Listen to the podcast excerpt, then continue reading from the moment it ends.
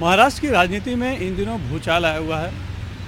एक तरफ़ ये खबरें विपक्ष की तरफ़ से फैलाई जा रही है कि खुद बीजेपी और एक नाथ शिंदे में सब कुछ सही नहीं है खास करके संजय राउत इस तरह की बयानबाजी कर रहे हैं और कह रहे हैं कि बस एक नाथ शिंदे का दिन बस गिनती भर का रह गया है।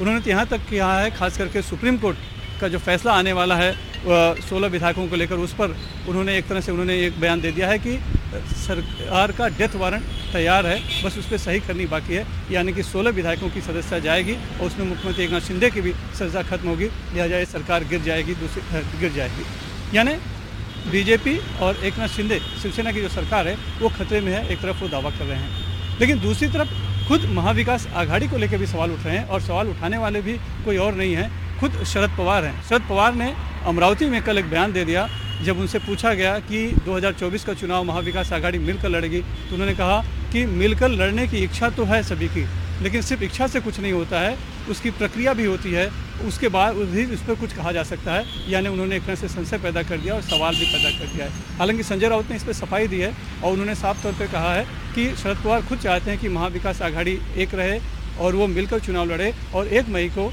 मुंबई में महाविकास आघाड़ी की एक विराट सभा होनी है। उन्होंने कहा है तो महाविकास आघाड़ी में कोई फूट नहीं है। उनका इस तरह से दावा है। लेकिन जो बातें उठती हैं, उसको लेकर बार बार कहीं ना कहीं शक पैदा होता है। खास करके एनसीपी के नेता अजीत पवार को लें तो अजीत पवार को लेकर खबरें पिछले हफ़्ते से उड़ रही है कि वो बीजेपी के साथ जा रहे हैं।